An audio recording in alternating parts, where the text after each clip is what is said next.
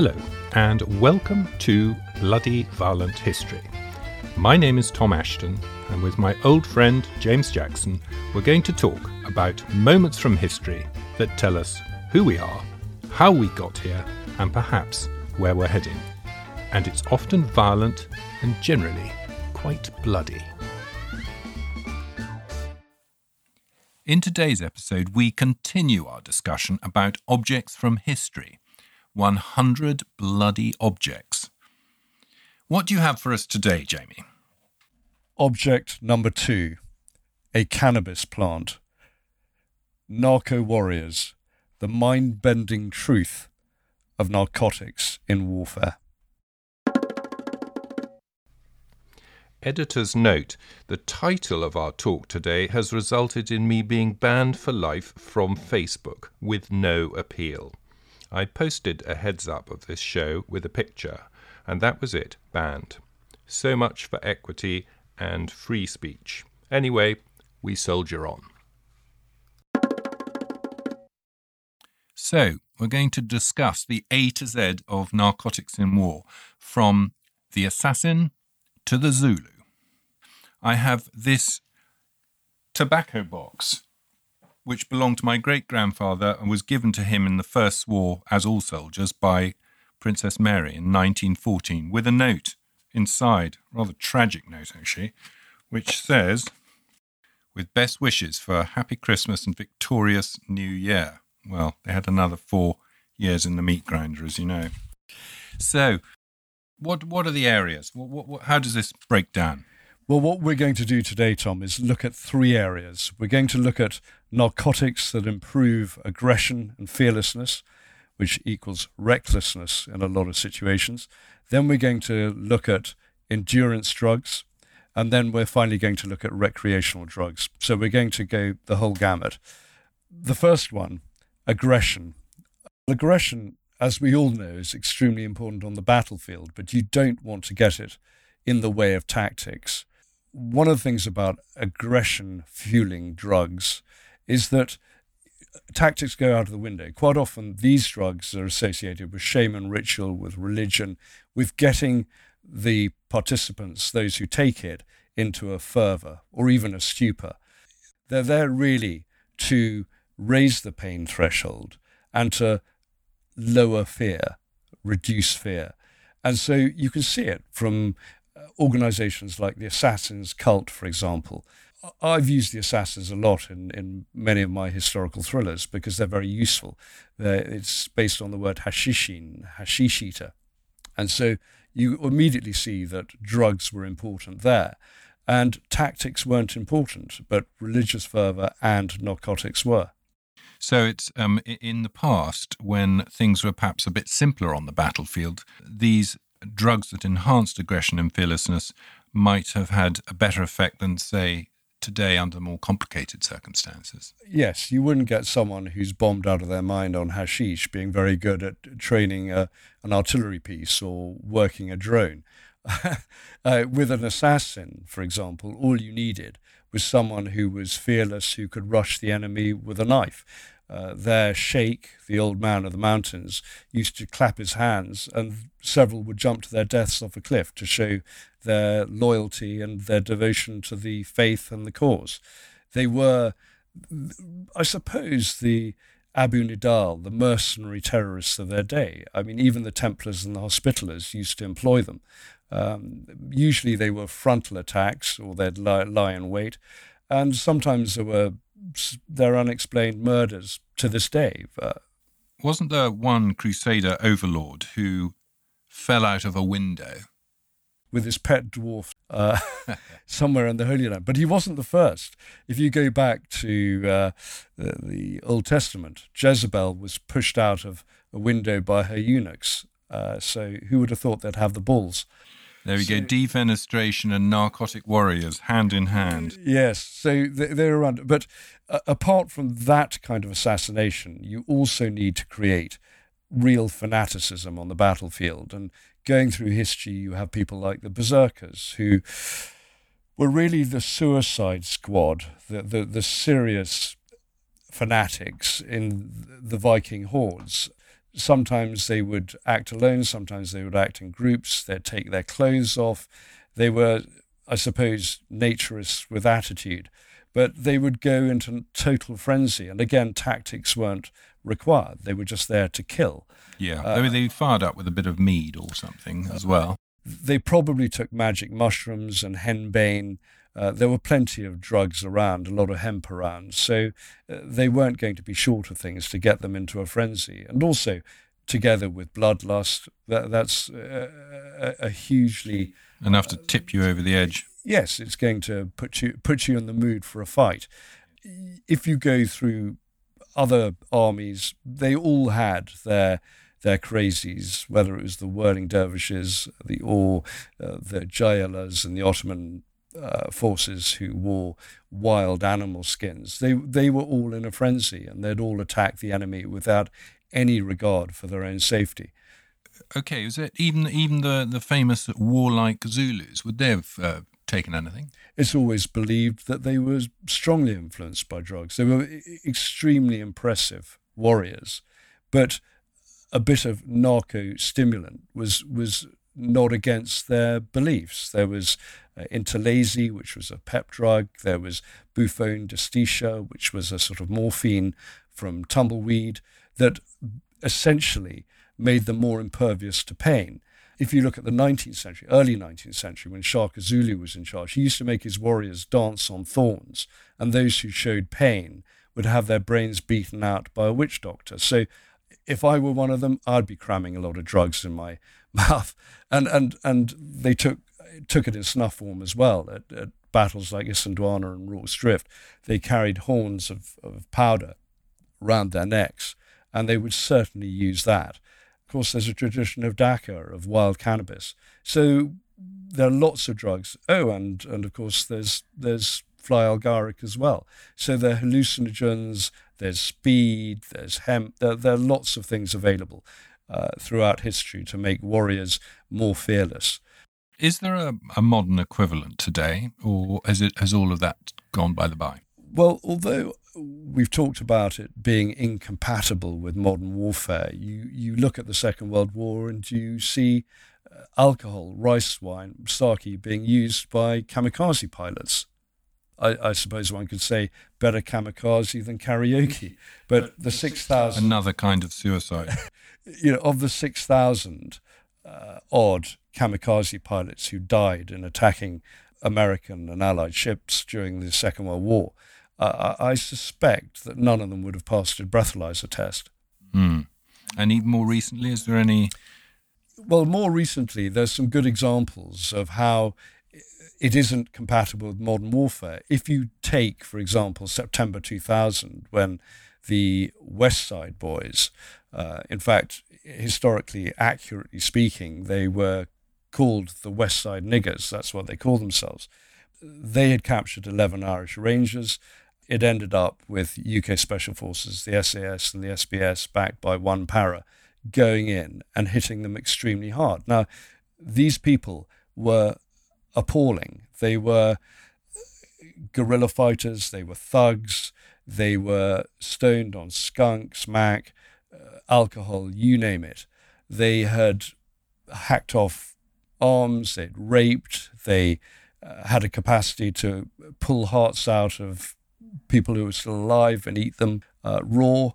They were so mad that some of them wore wedding dresses, they wore wigs, they uh, wore amulets and charms made out of human fingers and pubic hair. They thought they were the bee's knees. Their commanders had names like Savage and Terminator. But when they came across modern Western tactics and modern special forces, they were absolutely wiped out. Hundreds of them were killed and it was a very successful British operation. Attempt. Were, they were all high, were they? What what had happened is that uh, the, the the British uh, cleverly had waited till uh, the early hours after a heavy drinking session and drugs taking session. Uh, on the part of the West Side Boys, the, the British went in and took them out then it's always a question of timing. They always say that uh, the American forces in Somalia in '93 always used to time their raids for when uh, the, the, the locals in Mogadishu and elsewhere uh, had had finished their catch sessions and were coming down from it, or was it was sleeping it off. So it, it's a question of timing, but it's Western tactics usually outfox crazed people on drugs. Okay, so as the sort of aggression stroke fearlessness uh, improvements from taking narcotics became less important, we're moving into the 20th century. Uh, drug use for endurance, that became more of a thing. That became far more important. Uh, basic drugs like cocaine, for example, were, were widely available. Uh, during the First World War, the British had, had a pill called Forced March that allowed troops to go further and faster. By the Second World War, you really had amphetamines kicking in big time.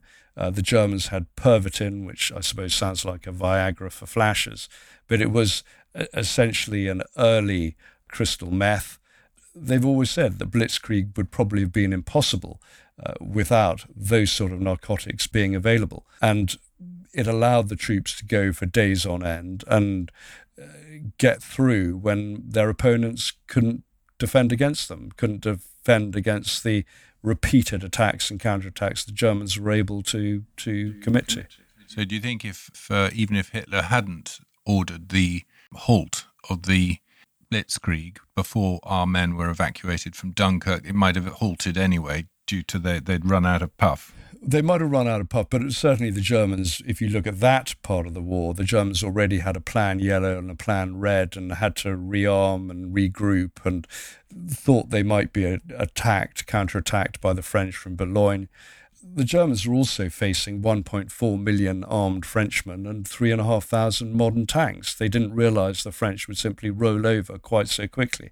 But going into Poland and Russia, there was certainly a lot of use of Pervitin. And in the same way, the, the Brits were using uh, Benzedrine a huge amount um, in things like Bomber Command. It was extremely important to keep the crews awake and alert. And there was always a problem of nodding off on long missions over Germany. Even today, endurance drugs are important. Uh, there's certainly uh, uh, no doubt that China, Russia, and other countries are developing um, narcotics that allow their troops to stay awake longer and to endure the privations of warfare and to make them more alert.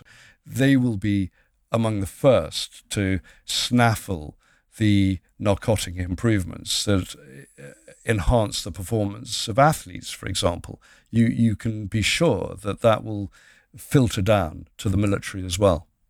Uh, the third area that we mentioned at the beginning was drugs that have become recreational in the military sphere. Yes, and they've always been around. I mean, for the Brits, it has got to be, I suppose, alcohol. Um, alcohol has always been a driver of many armed forces and certainly uh, allowed the men and women to de stress uh, in between campaigns or battles. I mean, the Romans used to drink like hell, uh, and that was an in- extremely important part. Yeah, I mean, I think their rations, water rations, were were wine, light wine rather than water. Well, they? you wouldn't want to drink water in those days. No. So. well, or even in yeah, exactly. So the alcohol was killing bad water as well. Yes, as, in the same way that in Elizabethan London it would have been beer.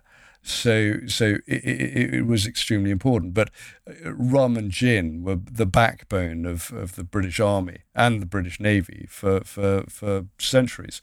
If you look at the amounts of rum being handed out to the British Army on campaign abroad, it was a vast amount that that has always been the way.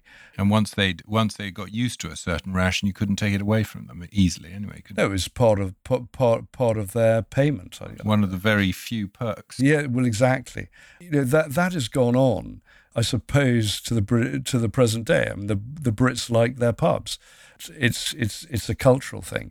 You know, you saw it among airmen in the in the Second World War that drinking was absolutely key to their being able to wind down uh, and and survive and get over the loss of their comrades in between missions. Yeah, actually, I've got a book here, Enemy Coast Ahead by Guy Gibson. And my grandfather wrote the introduction. Um, and uh, in it, one of the things he says uh, towards the end is And he's very obviously very complimentary about Guy Gibson. He says, It may well be that the references to parties and drunks in this book will give rise to criticism and even to outbursts of unctuous rectitude. I do not attempt to excuse them, if only because I entirely approve of them. In any case, the drunks were mainly on near beer and high rather than potent spirits. Remember that these crews' shining youth, on the threshold of life, lived under circumstances of intolerable strain. They were, in fact, and they knew it, faced with the virtual certainty of death, probably in one of its least pleasant forms. There you go. It's it's it's very important, and if if Bomber says it, then he has a point. And and no one knew the stress that his crews went through more than he did. So he's he's right there. And smoking was key as well. I mean, it's amazing in, in the trenches of the First World War that woodbines and other forms of cigarette were, were key to boosting the morale of men in the trenches. If you're sodden, if you're sitting in a either a bunker or a trench in Passchendaele with that dreadful blue slipper clay clinging to you, uh, with the smell of death all around, then having a smoke was absolutely vital.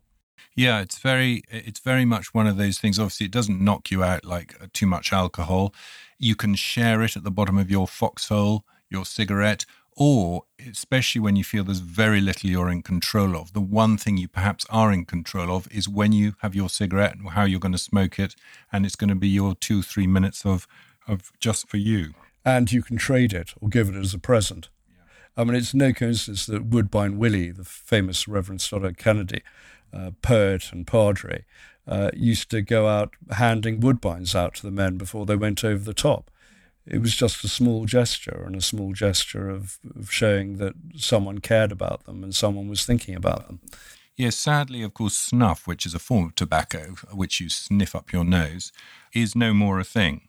Um, well, not really a thing. Jamie, didn't you have a little touch of snuff from out of Marengo's hoof? I, did have snuff from Marengo's hoof, the, the Napoleon's horse's hoof. Uh, I, if you go to the National Army Museum, you'll see the skeleton Marengo. It's missing, I think, two hooves. One is uh, now in the uh, officers' mess at St James's Palace. And that's where I took some snuff and was then so wired I couldn't sleep for two days. And uh, the other, I think, was given to the Duke of Wellington and used as an inkstand. Uh, so I won't be taking snuff again, but it's definitely died out. So I think Copenhagen came out on top there. he certainly did. I also like that story you tell about when, after the Battle of Waterloo, Copenhagen gave him a bloody good kick. Well, why not? so someone someone had to put the Duke in his place. yes, nobody else could. But where things go wrong is with the 1960s onwards when you start getting synthetic drugs. And that's when you get really psychoactive substances that cause mayhem uh, among the armed forces. And it came to a head, I suppose, in Vietnam. By 1969, the Department of Defense, the United States, basically showed that 50% of American soldiers out in Vietnam were regular drug users. By 1973, the year they withdrew from Vietnam, uh, that had risen to 70%, and 30% essentially were on really heavy duty drugs like heroin, LSD, um, and speedballing as well. So it, it became a serious problem. The best example of that, I suppose, can be, be seen as uh, Firebase uh, Mary Ann. Well, in 1971, March 1971, uh, there were 231 uh, GIs based at the fire base. They were handing over um, to the South Vietnamese Army, uh, the ARVN, and there were about 21 of their soldiers there as well. The entire fire base was collapsing. Morale was incredibly low. They, they knew that things were going bad. They weren't interested. Discipline was gone.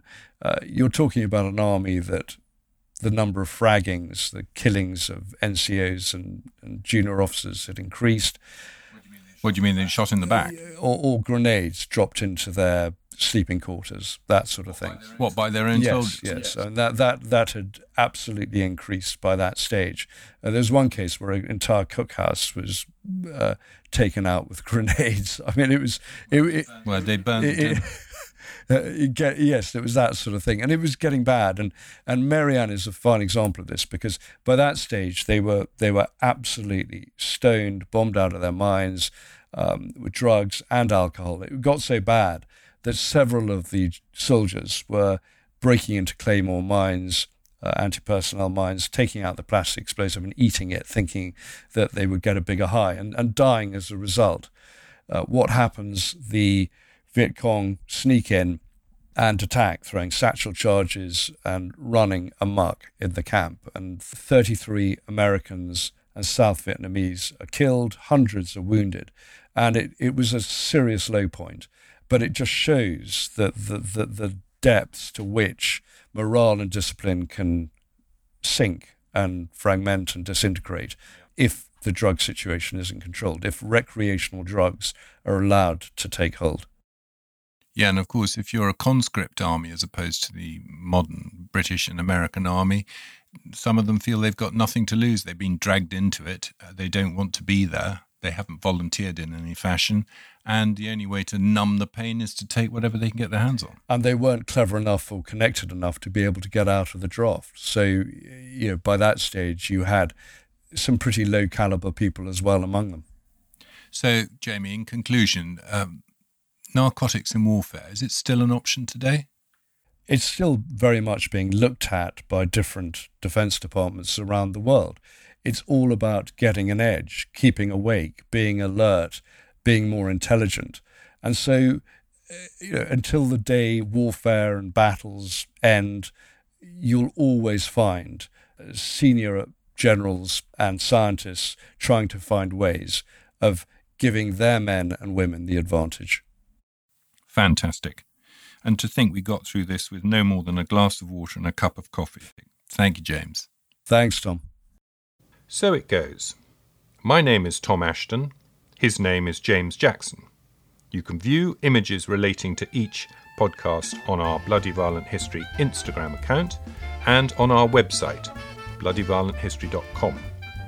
Please subscribe, it's free, to our podcast on the app you use and to our mailing list via our website. This is very important as it boosts our rankings in the podcast charts.